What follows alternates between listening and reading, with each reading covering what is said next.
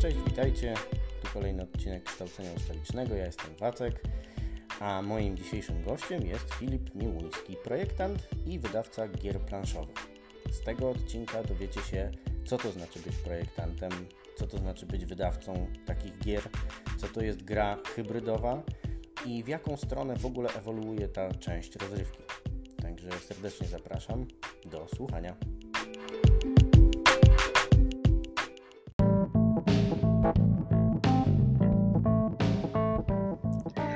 Sponsorem tego odcinka znowu jest Kawa Popularna, którą możecie zamawiać na kawapopularna.pl.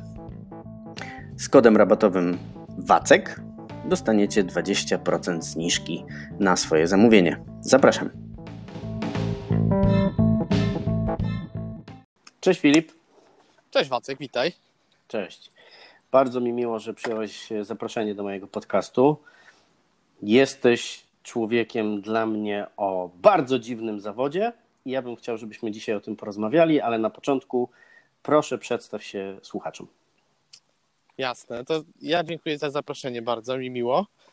Ja się nazywam Filip Miłuński, mój dziwny zawód to jest projektant gier planszowych, a także wydawca. Moja taka codzienna główna praca to bycie wydawcą gier planszowych, ale zaczynałem i ciągle jestem autorem gier, czyli projektantem.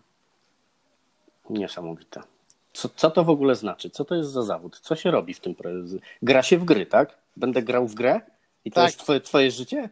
Tak, wszyscy tak mówią. Tak, Filip to sobie w robocie siedzi i sobie gra w gry. Nie wygląda to aż tak różowo. Natomiast to jest takie fajne zajęcie. To jest taka branża, która bardzo rośnie i w Polsce i na świecie. Od jakichś tam nastu lat. Poczekaj Filip, przepraszam, że ci przerwę. No. Ale coś strasznie stuka po twojej stronie. Czy ty gdzieś łazisz? Łazę. Już siadam. I zaczniemy jeszcze raz, tak? Tak. Znaczy, no zaczniemy od tego, od twojej odpowiedzi, którą teraz zacząłeś. Dobra, czekaj. Czy teraz jest lepiej? Teraz sobie grzecznie siedzę już. Tak, teraz jest lepiej. Na ławeczce w parku. Tak. Dobra, to jedźmy jeszcze raz w takim razie. Cześć Wacku, dziękuję bardzo za zaproszenie. Ja się nazywam Filip Miłuński, jestem autorem gier planszowych, również wydawcą i w ostatnich latach już dużo bardziej wydawcą niż autorem. Więc zajmuję się projektowaniem i wydawaniem gier planszowych. Co to jest w ogóle za zawód? Co ty robisz w robocie? Tak, no wszystkim się wydaje, często słyszę, że Filip to sobie w robocie właśnie po prostu gra w gry. Nie wygląda to aż tak super. Owszem, również sporo w nie gram, ale to jest taka branża, która się bardzo intensywnie rozwija i w Polsce i na świecie od jakichś kilkunastu lat. I współczesne planszówki, no teraz jakby świadomość już tego wzrosła też w Polsce, bo mamy je w dużych sklepach, ludzie w nie grają, dorośli, to się staje modne, to się staje fajny sposób spędzania wolnego czasu. Nie jest to już tylko to takie stereotypowe, że to jest tam jakiś rodzaj zabawki dla dzieci, gdzie się rzuca kostką i tego nieszczęsnego pionka przesuwa. Więc te współczesne planszówki tak naprawdę są bardzo różne ich rodzaje, które są dostosowane do różnych grup docelowych, czyli są takie gry, które są stricte dla dorosłych. Są oczywiście też gry rodzinne i gry dla dzieci, ale jakby esencją tego jest to, że jest to taki sposób spędzania czasu, gdzie się spotykamy razem, fizycznie patrząc sobie w oczy, siadamy przy stole i gramy sobie w jakąś grę, która ma konkretne, określone zasady i albo ze sobą rywalizujemy, albo współpracujemy, bo są też kooperacyjne planszówki. I tak to w skrócie wygląda. No jest sporo rodzajów gier i są takie dwie główne szkoły, czyli jedna nazywana Eurogrami, która pochodzi z Niemiec, które to też Niemcy są największym na świecie rynkiem gier ciągle. Niemcy bardzo lubią gry. I to są takie gry, które są bardziej matematyczne, bardziej strategiczne, bardziej na rozkminę. A druga taka cała szkoła jest to szkoła amerykańska i są nazywane te gry w stylu amerykańskim albo pogardliwie przez tych fanów tej pierwszej grupy nazywane Ameritrashem. I to są takie gry, gdzie chodzi przede wszystkim o emocje, o przygodę, o fabułę, tam masz figurki, tam masz niezwykłe wydarzenia i to jakby bardziej chodzi o kreowanie tych emocji i przygody niż o taki pojedynek umysłów. Tak to można by określić. To jest bardzo ciekawe, co mówisz. Powiedz mi więcej o tym, bo powiedziałeś, że jesteś zarówno projektantem gier, jak i wydawcą. Czym to się różni? Kto to jest projektant gier, a kto to jest wydawca gier? Jasne, tak. No, projektant to jest osoba, która zwykle pracuje na freelancie w tej branży i to jest człowiek, który wymyśla zasady gry, czyli gdzieś tam sobie tworzy albo pod jakieś konkretne uniwersum, czy świat, czy jakieś IP, jakiś brand, wymyśla zasady gry, testuje je i dostarcza grę wydawcy, czy szuka wydawcy, albo robi ją na zamówienie dla konkretnego wydawcy. Natomiast to wydawca to jest firma, która zamienia tę grę w produkt, czyli tworzy do niej ilustrację, grafikę, oczywiście wymyśla najpierw jakąś strategię, jaki produkt z tego możemy zrobić, z tej gry, do jakiej grupy docelowej go skierować i zajmuje się całą resztą tego procesu, czyli stworzeniem ilustracji, zaplanowaniem produkcji, jakie tam będą elementy w tej grze, jak ona będzie wyglądać, jaki będzie miała packaging i produkuje ją i potem sprzedaje, zajmuje się całym marketingiem. Więc zwykle autorzy to są tacy, można by ich porównać, nie wiem, do autorów książek czy pisarzy i oni potrzebują wydawcy. Chociaż to porównanie nie jest może super trafne, bo jednak autor gier planszowych to dużo bardziej rzemieślnik niż artysta, bo on tworzy pewien mechanizm. No ale potrzebuje po prostu wydawcy, firmy, która ma zasoby i ma machinę, która jest w stanie tą grę potem sprzedać. Przede wszystkim, chociaż też jest taki trend dość intensywnie się rozwijający, że często powstają małe wydawnictwa, które zakłada autor, który stworzył daną grę i to jest, to jest opcja, którą ludziom dał crowdfunding, Kickstarter, z którego my też jako firma intensywnie korzystamy. I to jest platforma, na której można naprawdę duże pieniądze zdobyć na grę, która jeszcze nie istnieje, czyli na projekt, który ludzie chcą wesprzeć i płacą za to, żeby twórca miał kasę na sfinansowanie go. Natomiast jeśli chodzi o pracę wydawniczą, to ja pracuję w Lucky Duck Games. To jest wydawnictwo, które mieści się w Polsce, choć jest mocno międzynarodowe, założone w Polsce. I my działamy 5. rok, natomiast działamy głównie na wielu rynkach, ale głównie we Francji i w Stanach nasze gry sprzedajemy i korzystamy właśnie z Kickstartera jako takiej platformy, która te projekty i skupiamy się przede wszystkim na grach hybrydowych, czyli to, co my robimy, to są takie gry, które są mariażem planszówki z aplikacją mobilną, czyli gra, która używamy telefonu albo tabletu i to jest narzędzie, które pozwala tak naprawdę głównie prezentować fabułę graczom i robić w planszówkach takie rzeczy, których bez tej aplikacji nie da się robić, czyli dać bardzo duży poziom interaktywności, tego, że gracze faktycznie wpływają na ten świat gry, ich decyzje go zmieniają, więc my dość mocno się umocowaliśmy w tej kategorii gier hybrydowych. Czyli mówisz mi, że Chińczyk nie jest już topem? Nie, Wacku, nie jest. I Monopol również nie jest, Eurobiznes i Scrabble nie są. To są takie najbardziej mass-marketowe produkty, o których wszyscy słyszeli, ale to jakby to, co jest główną cechą tych współczesnych gier planszowych, to bym powiedział, że one tworzą, one dają graczom wybór, tak? Czyli nowoczesna gra to jest taka, która jest serią wyborów, decyzji stawianych przed graczem, ciekawych dylematów i konsekwencji tych dylematów i wyborów, które gracz podejmuje, z którymi jest potem konfrontowany, więc i jakby Chińczyk jest tu takim właśnie, czy grzybobranie, czy tego typu klasyczne gry dla dzieci są trochę antytezą gry, bo to są takie gry, które grają się same w sumie. Tak, jeśli byś posadził, nie chcemy nikogo obrażać, ale mógłbyś posadzić osobę albo nawet stworzenie, które potrafi rzucać kostką i gra wyglądałaby całkiem podobnie, więc... Nie ma. Tak, bo to jest bardzo ciekawe, co mówisz, bo rozumiem, że gry planszowe jakby zaadoptowały zmieniającą się rzeczywistość i ją wykorzystują.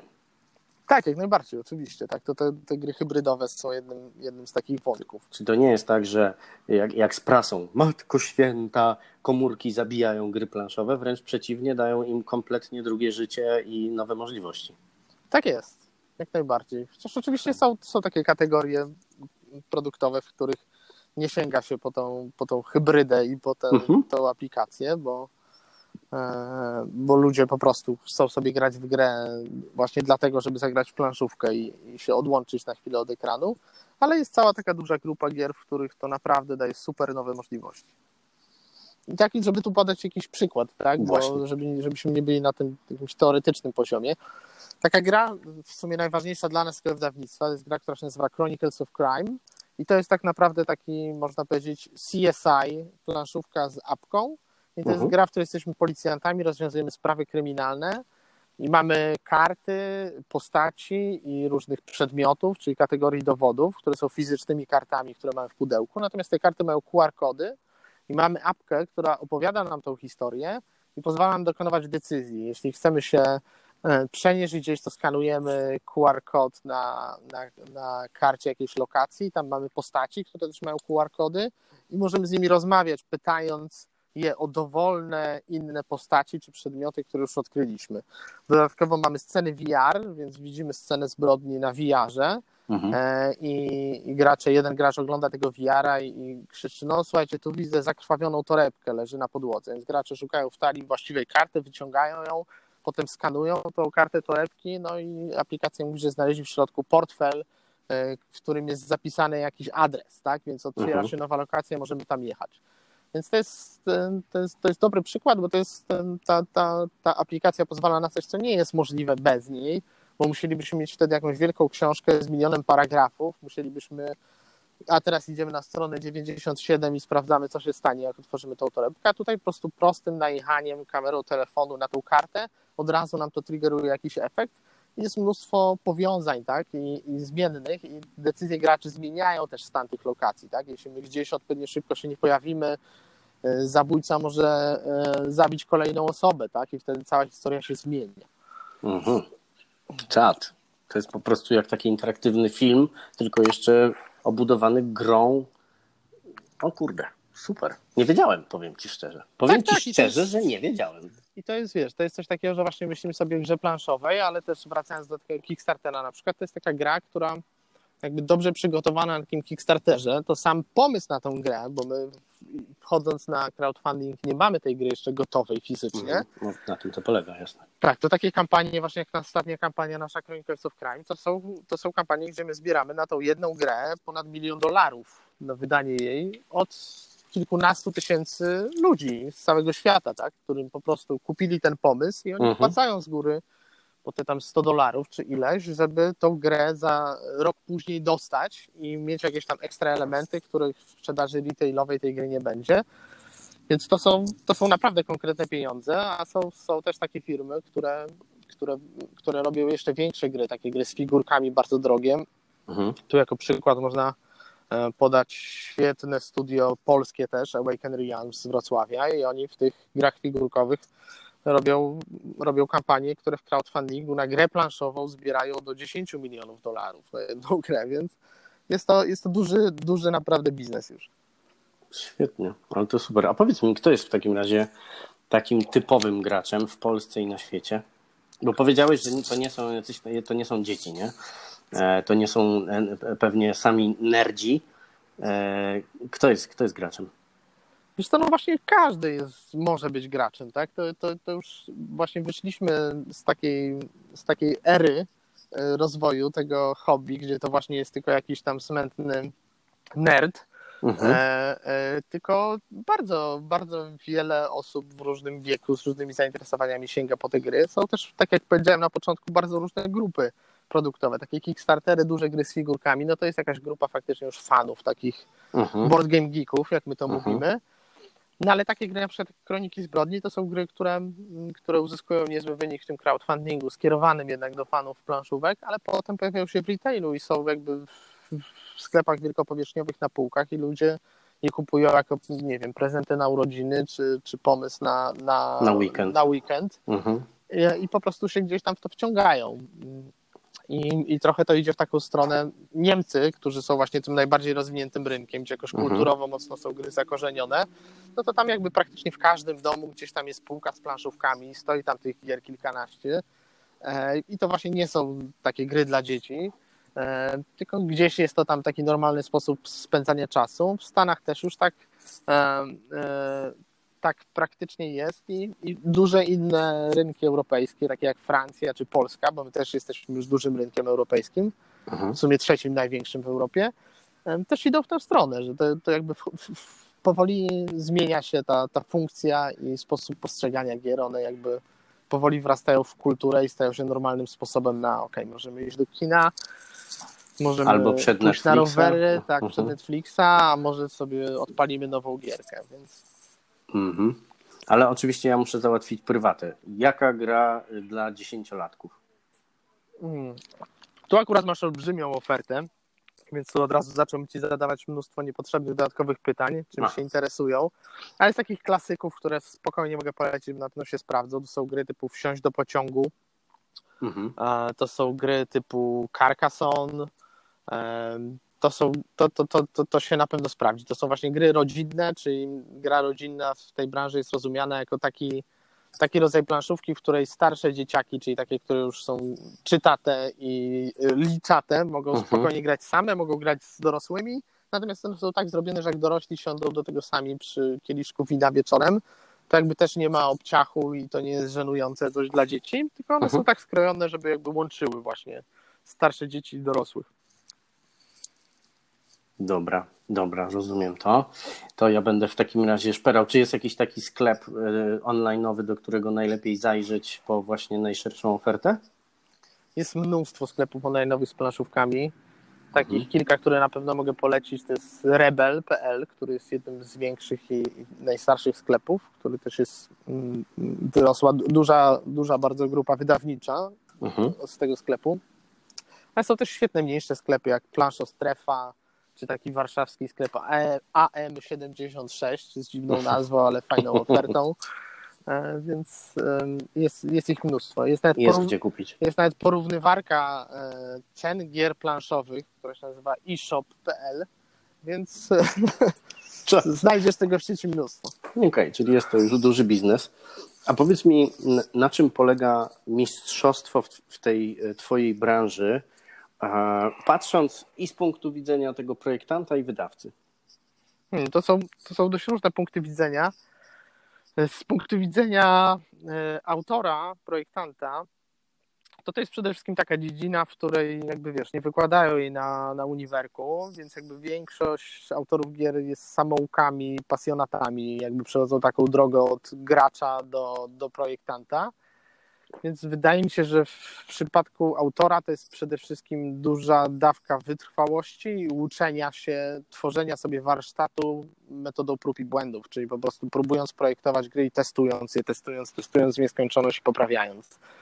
Moja historia jest taka, że ja gdzieś tam zacząłem 12 lat temu mniej więcej się bawić w projektowanie, ale właśnie wychodząc z tego, że najpierw grałem w gry, bo mi się to po prostu podobało. I wydaje mi się, że to, co najwięcej mi dało, to po prostu robienie dużej ilości gier, próbowanie robienia dużej ilości gier. Oczywiście one na początku są złe i jest większość z nich do kosza, ale dzięki w ten sposób człowiek sobie kreuje warsztat.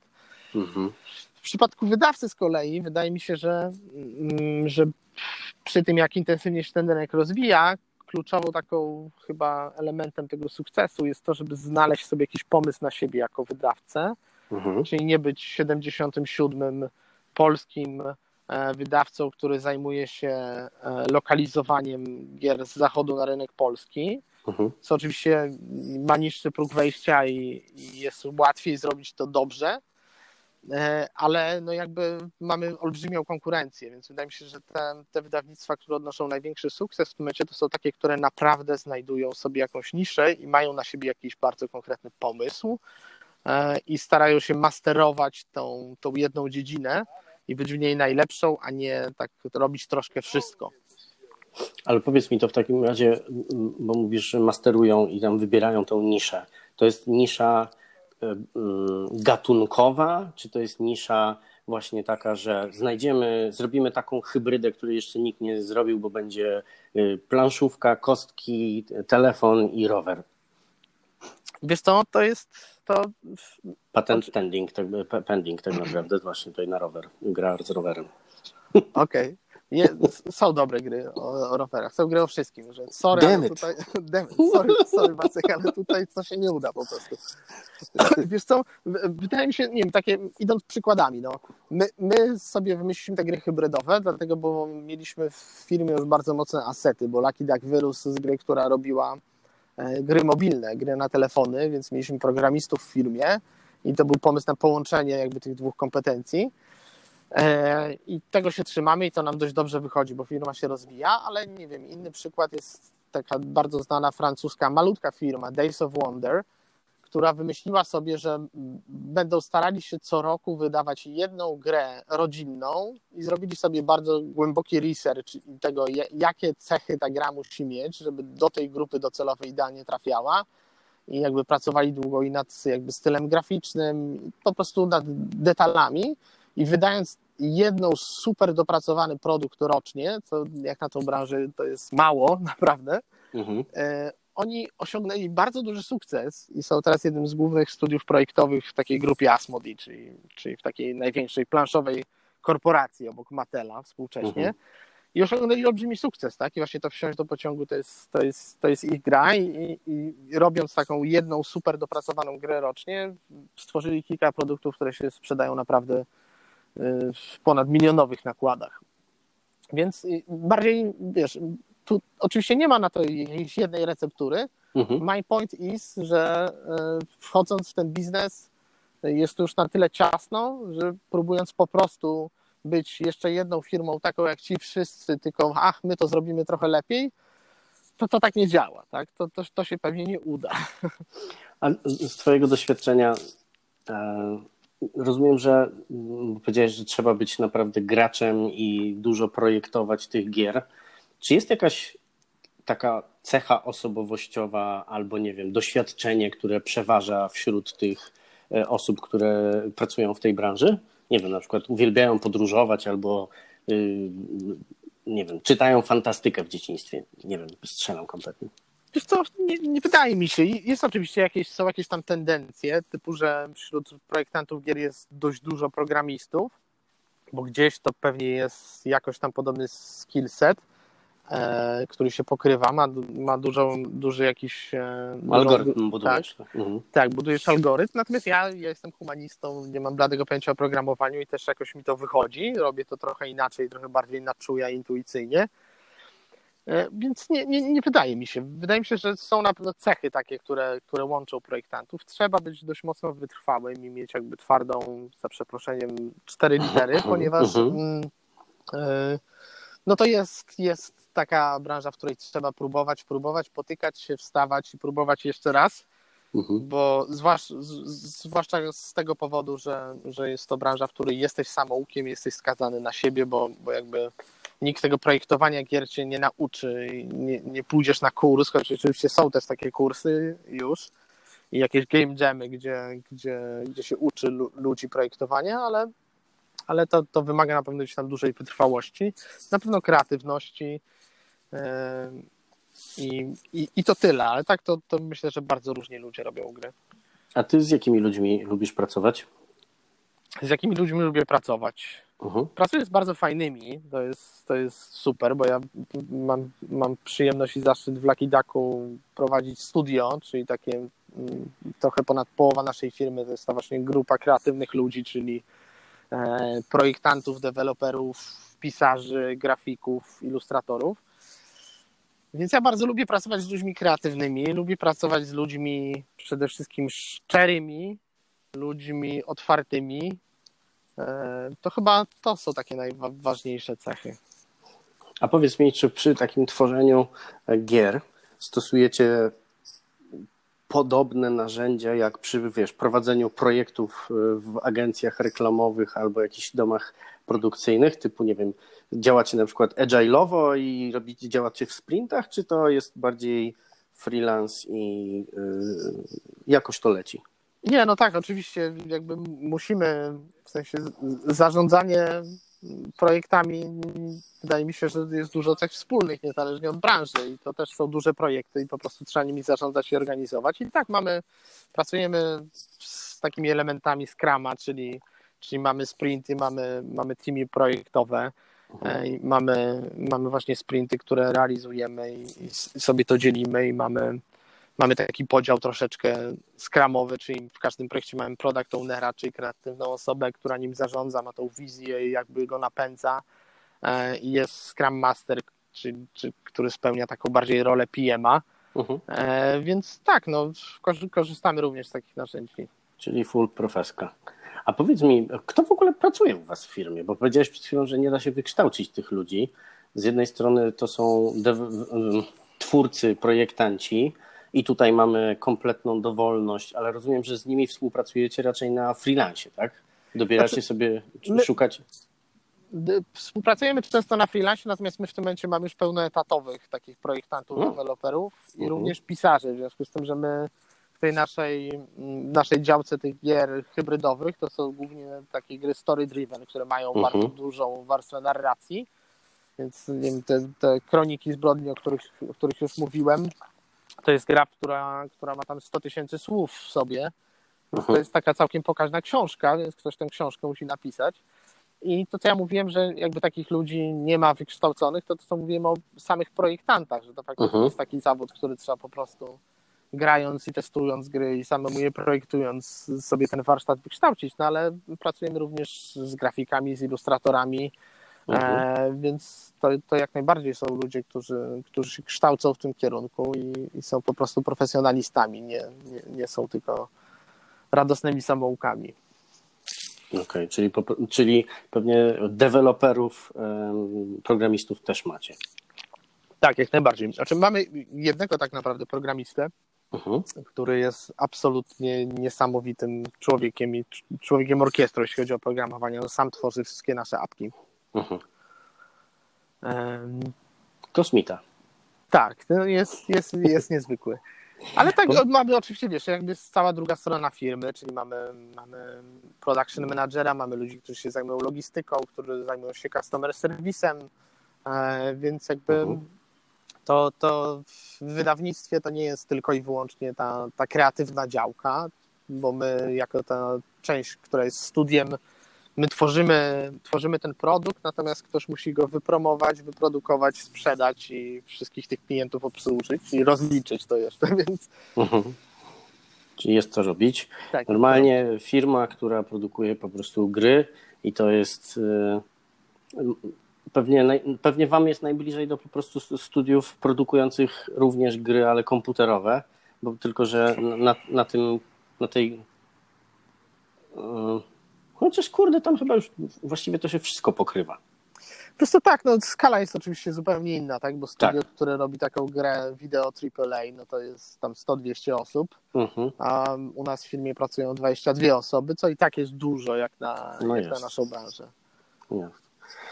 A powiedz mi, ktoś napisał jakąś książkę, którą można przeczytać o tym całym procesie? Tak, jest dużo książek, natomiast tak jak z takim zastrzeżeniem, że to nie jest rzecz, której z książki można się nauczyć, tak jak już mówiłem, ale szukać inspiracji i doświadczeń jak najbardziej można. Jakbym miał jedną pozycję polecić, to absolutnie fenomenalna książka Rafa Kostera, która się nazywa Theory of Fun i dotyczy zarówno planszówek, jak i gier wideo, ale bardziej jest napisana z takiej pozycji dzielenia się doświadczeniem, nie dająca konkretnych recept, jak te gry robić, tylko pokazująca tak naprawdę, co ludzi w grach jara i dlaczego ludzie chcą grać w gry i w jaki sposób designer powinien o tym pamiętać i w jaki sposób może szukać narzędzi do dostarczania tego fanu. Więc z takiej perspektywy psychologii, czy właśnie bardziej grywalności i elementów gier? Why not both? Aha, okej. Tak. Najsłuszniej oczywiście. W sensie ale... na bardzo konkretnych przykładach, ale to właśnie nie jest taka pozycja dla geeków, która tam operuje jakimś, branżowym slangiem. Więc bardzo polecam zarówno dla profesjonalistów, którzy w tej branży chcą działać, czy już działają, a też po prostu dla ludzi, którzy chcieliby się bardziej temu fenomenowi, co jest w graniu, fajnie przyjrzeć. Czytałem ostatnio, trafiłem na taki artykuł gościa, który jest CEO firmy, nazwy której nie wspomnę niestety, bo nie pamiętam. I on twierdził, że gry akurat on mówił o grach cyfrowych, są przyszłością programów lojalnościowych. Że ludzie zamiast standardowych programów lojalnościowych tam z punktami woleliby bawić się, grać i przez to tutaj jeszcze nawiązywać jakąś tam więź z firmą. Czyli grywalizacja. Nie, właśnie on mówił, że nie grywalizacja, tylko gry. Mhm. Nie? Okay. I zastanawiałem się nad tym, bo ja tego nie rozumiem.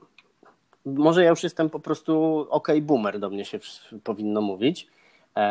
Ja po prostu nie rozumiem, jak to miałoby pełnić taką funkcję, ale nie, to nie jest pytanie do ciebie, raczej pytanie o to, czy ty widzisz, jak widzisz przyszłość tych gier, którymi się zajmujesz? Czy one będą w jakąś jeszcze inną stronę ewoluowały? Wiesz, dużo się mówi, wspomniałeś grywalizację, mówi się dużo o grywalizacji w edukacji na przykład, nie? Mhm. Żeby dzieciaki wciągać, no bo dzieciaki teraz mają ogromny dostęp do różnego rodzaju gier i edukatorzy, którzy, o których czytam, mówią, gry to jest świetna metoda nauczania, dlatego że tam jest story. A storytelling, wiadomo, wciąga cały mózg, więc dzieciaki się angażują i tam wtedy można im nawciskać tej wiedzy, ile wlezie, a oni i tak to wszystko wchłoną. Więc pytanie, czy coś takiego się dzieje w twojej branży? Albo co ty myślisz na ten temat? Wiesz co, to jest tak, że to tak dotknąłeś w tym pytaniu kilku różnych branż tak naprawdę, bo są i gry szkoleniowe, które dla biznesu się też coraz bardziej rozwijają i to jest osobny temat, jest grywalizacja, są gry w edukacji i tak, jak najbardziej. I to jakby jest takie, jeśli chodzi o same planszówki, chociażby tę edukację, to jakby też te współczesne gry edukacyjne robią to, wydaje mi się, w fajniejszy i ciekawszy sposób, bo takie wyobrażenie o grze edukacyjnej to często są takie gry quizowe, tak? Na zasadzie, dobra, mam jakieś tam pytania, jeśli to jest biologia, to będą pytania o przyrodę, tak? I mamy pytania, jak ja znam odpowiedź, to jest super, jak nie znam, no to sorry, to muszę poznać i to jest gra, która uczy, no to nie do końca tak działa, tak? Więc jakby gry edukacyjne dobre to są takie, które uczą tak poniekąd, tak niejako mimochodem, tak? Czyli one właśnie, tak jak powiedziałeś, mają fajną fabułę, mają wciągający mechanizm, sobie gramy, natomiast po rozgrywce nagle ktoś ci zada jakieś pytanie i w sumie, tego się dowiedziałem, tak to już umiem.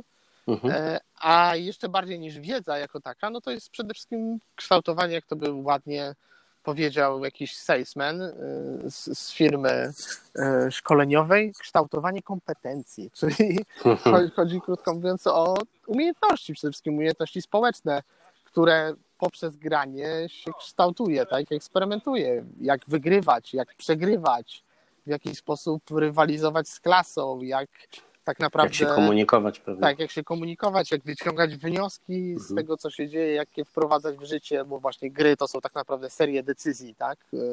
Jakoś zaprojektowanych w jakiejś scenerii dla ludzi, więc to są te kompetencje, które faktycznie super przy grach się kształtują.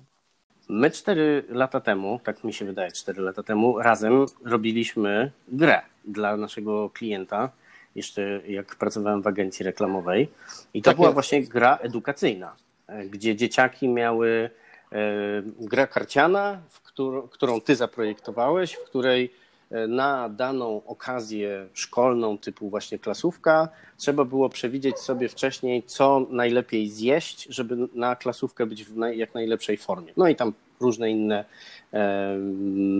sytuacje. Powiedz mi, czy dzisiaj po 4 latach zrobiłbyś to inaczej, tą grę? Ona byłaby o coś wzbogacona, coś co powstało w trakcie tych 4 lat? Na pewno tak. To jest taka sytuacja, ja już robię to, nie chcę, żeby to zabrzmiało, jakbym był jakimś starcem, ale robię to już na tyle długo, że gdzieś tam ostatnio zagrałem w jedną ze swoich pierwszych zrobionych gier i musiałem przeczytać instrukcję, bo nie pamiętałem już jej dokładnie. I zagrałem tą grę i złapałem się za głowę na zasadzie, Boże, co ja tu zrobiłem. Ale to super, bo to znaczy, że mam nadzieję, że to oznacza, że jakoś tam się rozwijam. Jakby gra, wiesz, wydawcy i autorzy gier mówią, że gra nigdy nie jest skończona, gra jest po prostu wydana, jak ktoś to ładnie powiedział. I to jest coś, co zawsze można polerować, zawsze można spróbować podejść do tego inaczej, coś poprawić, coś zmienić, więc na pewno, no ja teraz jestem inny i myślę, że w odpowiedzi na ten sam brief pewnie zaproponowałem coś innego. Pewnie bylibyśmy bliżej tego, co powiedziałeś, czyli tej hybrydy. Tak, teraz pewnie sprzedawałbym ci hybrydę, Macku, tak. I miałoby to dużą słuszność, ale właśnie chciałem, bo tamta gra była kierowana do ówczesnych gimnazjalistów. Jak ten target, jak ci młodzi bardzo ludzie, którzy godzinami oglądają TikToka i są, kurczę, digital native, czy oni też są graczami? Tak, jasne, oczywiście, że też są graczami. Okay. No, okay, nie jest tak, że porwał ich internet i cześć. Wiesz co, no to tam jesteśmy na jakimś wysokim poziomie generalizacji, tak? W sensie ja nie mam jakichś, wiesz, tutaj opasłych badań na temat tej grupy docelowej, ale wydaje mi się, że jak najbardziej tak. I chociażby te gry hybrydowe, którymi my się zajmujemy, no to jest właśnie fajny przykład, tak? No, wydaje mi się, że tego typu odbiorca, jak widzi, że w tej grze jest apka i widzi, że ona fajnie wykorzystuje jakąś technologię w rozsądny sposób, to że to go na tyle zainteresuje, że przynajmniej zatrzyma się, tak? Przy tej półce i sprawdzi, tak. Jasne. Co to jest. I to jest bardzo kwestia też, wydaje mi się, tematów, jakie się podejmuje w grze, tak? No, w sensie jakby do takiej grupy docelowej jakby nie można startować z czymś, co oni uznają za dziecinne, tak? Więc to tak naprawdę to, do której się kieruje takie gry, które też kupują dorośli. To są poważni ludzie, więc wiesz... No to są bardzo poważni ludzie, oni mają już przecież 13 lat. To już no właśnie. Dorośli właściwie, oczywiście, że tak. Na pewno jest podcast o grach planszowych. Oj tak, jest ich bardzo dużo. Jest jakiś taki, który mógłbyś polecić? Może być po angielsku, może być po niemiecku, może być po polsku, po jakiemukolwiek, ale żeby tak był wartościowy. Podcast, który jeśli chodzi o recenzję gier wideo i materiały o grach w formie filmów, to chyba taki mój ulubiony to jest podcast, który się nazywa No Pun Included. To są ludzie, którzy troszeczkę przełamują taką niewidzialną ścianę, bo to są recenzenci, którzy nie boją się masakrować gier i wydawców i nie boją się być bardzo szczerzy. Oczywiście, wiesz, jako wydawca pewnie zachwycam się nimi, kocham do momentu, aż nie zrecenzują którejś z nas. Dokładnie. Ale bardzo ich szanuję naprawdę, więc to jest taki, który bardzo bym polecił. Jeśli chodzi o recenzje polskie, to jest taka świetna platforma, która zrzesza dużo różnych blogerów i ludzi, którzy robią materiał o grach i się nazywa Znadplanszy.pl, więc jeśli chodzi o Polskę, to na pewno poleciłbym to. Jeśli chodzi jeszcze po angielsku recenzję, to Dice Tower, taki podcast, który też robi mnóstwo bardzo dobrych recenzji. I znowu mam co czytać, bo ten podcast jest o ciągłym kształceniu, dlatego też cię pytam, skąd czerpiesz wiedzę, bo właśnie czy to są źródła, z których czerpiesz wiedzę, czy bardziej czerpiesz wiedzę po prostu z własnego doświadczenia? Wiesz co, oczywiście, że doświadczenie to za mało, zwłaszcza w pozycji wydawcy, więc to jest przede wszystkim też obserwowanie, oglądanie tych kanałów, słuchanie podcastów, ale też obserwowanie tego, co się dzieje na rynku i tak naprawdę też wiedza, która pochodzi z rozmów z innymi wydawcami. To jest jedna z fajniejszych rzeczy, że to jest taka branża, w której ludzie jakby wyrośli z pewnego fandomu i ci ludzie po prostu się znają spoza biznesowych kontaktów, więc ja mam naprawdę mnóstwo bardzo dobrych znajomych, którzy teoretycznie pracujemy w konkurencji, tak? I teoretycznie rywalizujemy ze sobą na rynku, natomiast mamy bardzo fajne relacje, się spotykamy, nie wiem, jeździmy na wakacje też. I gracie w Chińczyka na pewno. Nie, właśnie się uparłeś.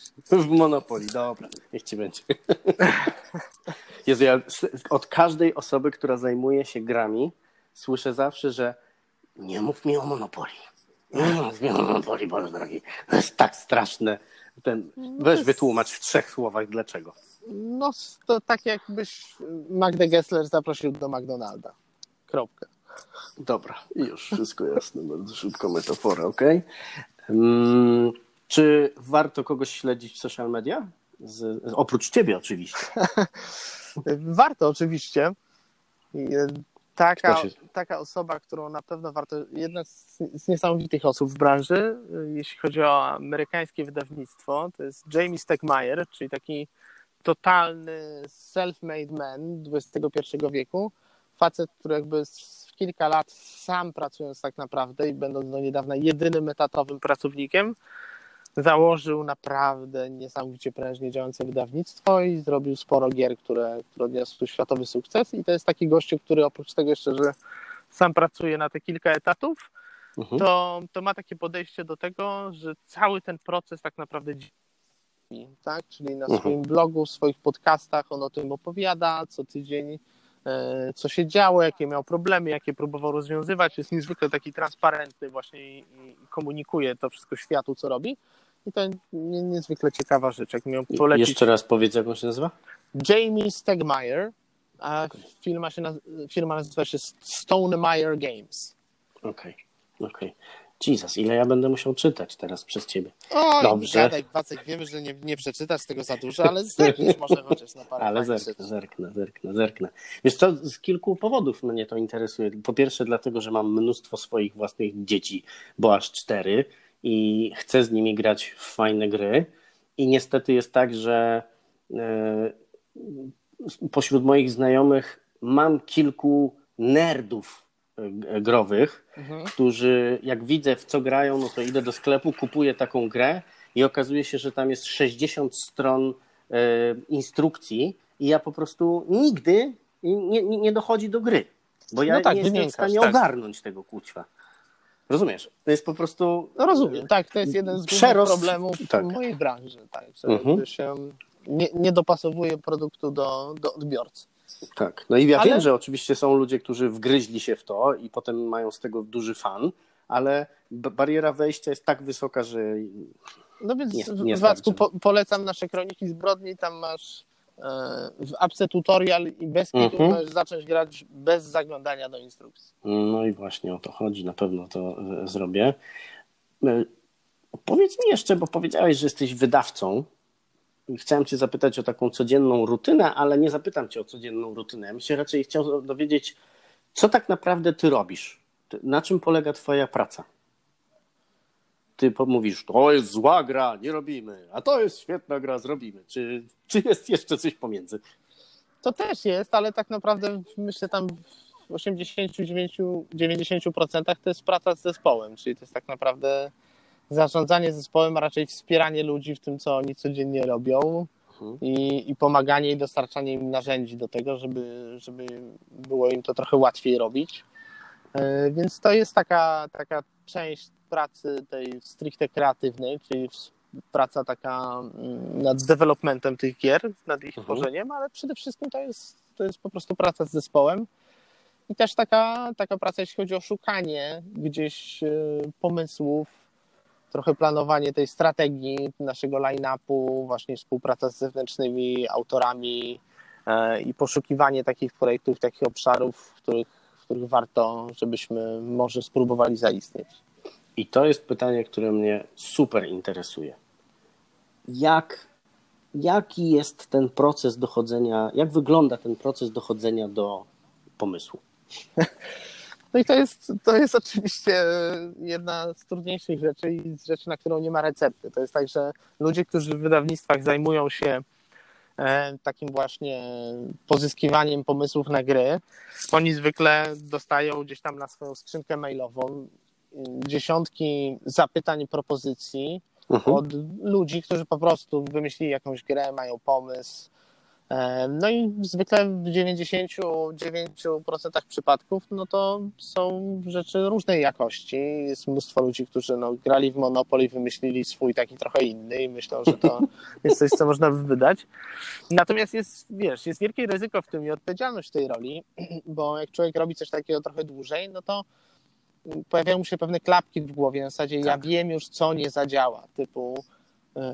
koronne w naszej branży, takie właśnie abstrakcyjne gry logiczne nie mają szansy na szeroki rynkowy sukces. Tak? To są szachy, warcaby i w to grał mój dziadek i coś takiego się po prostu nie sprzeda, po czym bam, nagle wydawnictwo jedno wydaje pięknie zilustrowaną abstrakcyjną grę logiczną, która staje się światowym hitem, zdobywa Spiel des Jahres, czyli niemiecką grę roku, takiego planszowego Oscara, i sprzedają milion egzemplarzy.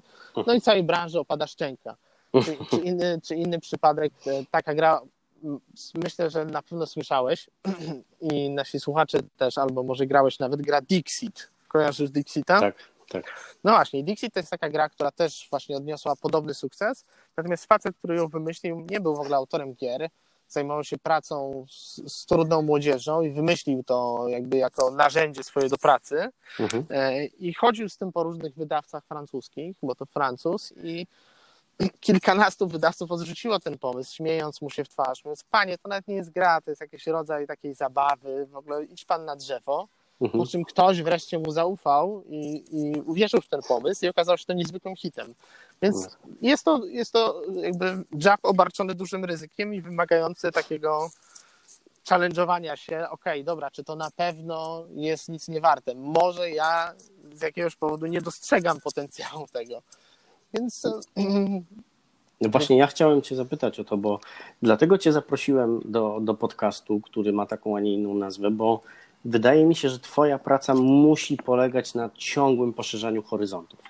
Bo to jest tak, że gry muszą być dopasowane do realiów świata. Ja nie mówię o tym, że dopasowane, bo nie wiem, bo geografia się ma zgadzać. Tylko chodzi mi o to, że zmienia się mentalność ludzi, tak jak powiedziałeś. Olka! Tak, nagrywam, przepraszam was bardzo, nagrywam siedząc w parku i pani zginął pies i go szukam. Aha. No i bardzo dobrze, miejmy nadzieję, że znajdzie. Miejmy nadzieję, trzymam kciuki. To jest Rolka, a nie Olka. Jest... Dobra, idźmy dalej. Dobra, Rolka. Fajne imię dla ciebie. Ty musisz ciągle poszerzać swoje kompetencje. Musisz rozumieć młodych ludzi, starych ludzi, musisz rozumieć, jakie oni mają... Rolka! Jakie mają nastawienie do rozrywki chociażby, nie? No bo to na pewno ma wpływ na waszą branżę, że jest Netflix. Tak, ma, oczywiście. No to jak ty to robisz? Podróżujesz, czytasz? Nie mam chyba, wiesz, nie ma chyba jakiejś takiej super receptury, to oczywiście jest kwestia tego, żeby gdzieś tam być na bieżąco i patrzeć, co się dzieje w branży, ale też poza nią i czym ludzie się zaczynają interesować, a czym przestają. Filip, jaką poradę dałbyś sobie samemu, gdybyś dzisiaj z tą wiedzą, którą masz dzisiaj, mógł się przenieść do początku swojej kariery i powiedzieć sobie na uszko: Filip! Co ja tutaj, to oczywiście jest tricky pytanie, żeby nie odpowiedzieć na nie jakimś banałem. Ale odpowiem trochę banałem, w sensie to, co mi się najbardziej sprawdza, to ja, jak zaczynałem to tamte 12 lat temu, kompletnie nie wierzyłem, że cokolwiek z tego będzie jakby biznesowo czy w ogóle zawodowo. I po prostu taka głupia i banalna rada: zadaj sobie cholernie ważne pytanie, co lubisz w życiu robić, a potem zacznij to robić. Okay. I to naprawdę działa. Jestem wielkim wyznawcą teorii zielonej ścieżki i robienia tego, w czym się ma największe kompetencje, a nie próbowania naprawiania się w tym, w czym się ma je niższe, żeby być co najmniej przyzwoitym w nich. Nie, to nie ma sensu.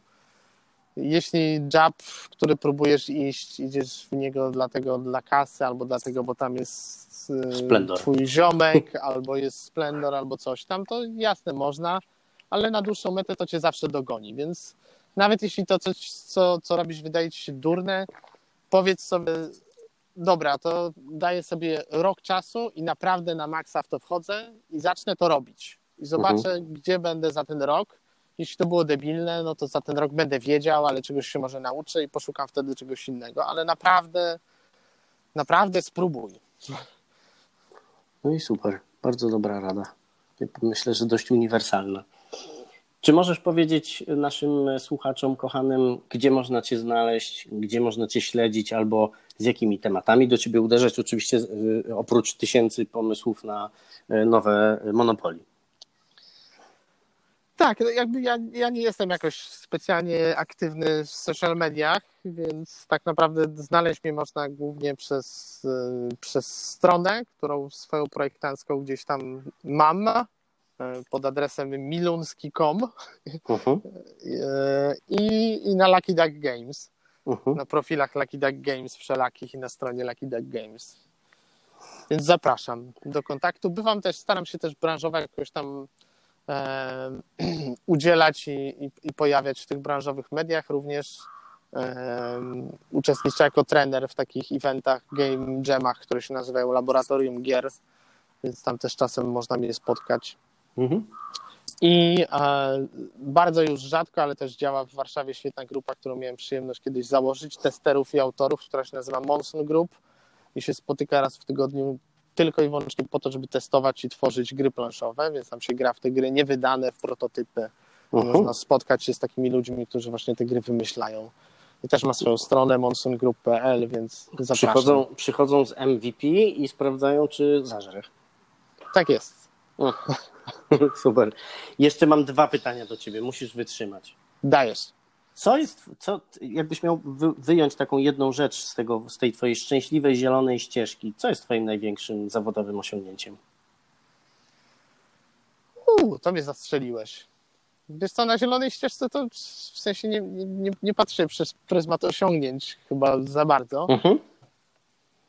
Wiesz co, mi się wydaje, że po prostu właśnie sam ten fakt, że nadal na niej jesteś, że poszedłem w taką ścieżkę, która wydawała się bardzo dziwna i nietypowa i że to się udało rozwinąć w bardzo fajną pracę i ilość ludzi, których spotkałem w tej branży i ciągle spotykam i z którymi pracuję, to jest tak naprawdę relacje z tymi ludźmi, to jest chyba największe osiągnięcie. Brawo ty. I ostatnie pytanie, żebyś zostawił nas z konkretem. Kurde, teraz gwizdacz jakiś ci się trafił tam. Przepraszam. Co ty w ogóle, gdzie ty siedzisz? W parku. Bardzo dziwny park. Powiedz nam, zostaw nas z 5 fajnymi grami. Powiedz tytuły, nie wiem, twoich ulubionych albo takie, które uważasz, że teraz są fajne na rynku. I od razu ja wpisuję na numer 1 Kroniki Zbrodni. Co dalej? Tak jest. Gra z apką Kroniki Zbrodni. Zawsze mam problem z tym, żeby wybrać tylko kilka. Gra, skomplikowana gra dla graczy. Jak ktoś bardzo szuka czegoś ciężkiego i takiej do zabrania na prawie bezludną wyspę jednej gry, to jest Through the Ages, czyli cywilizacja poprzez wieki. Jako gra rodzinna, powiedziałbym Stone Age, wydana w Polsce jako Epoka Kamienia. Jako gra imprezowa to będą Tajniacy. I co jeszcze? Jako gra 2-osobowa 7 Cudów Świata Pojedynek. Dziękuję ci bardzo, Filip. Było mi bardzo miło z tobą porozmawiać. Mi również bardzo dziękuję, Watek, za zaproszenie. Do następnego razu. Do następnego. Trzymaj się. Trzymaj się. Cześć. Cześć. Mam nadzieję, że dowiedzieliście się dzisiaj czegoś ciekawego. Zapraszam na kolejne odcinki Kształcenia Ustawicznego. Do usłyszenia.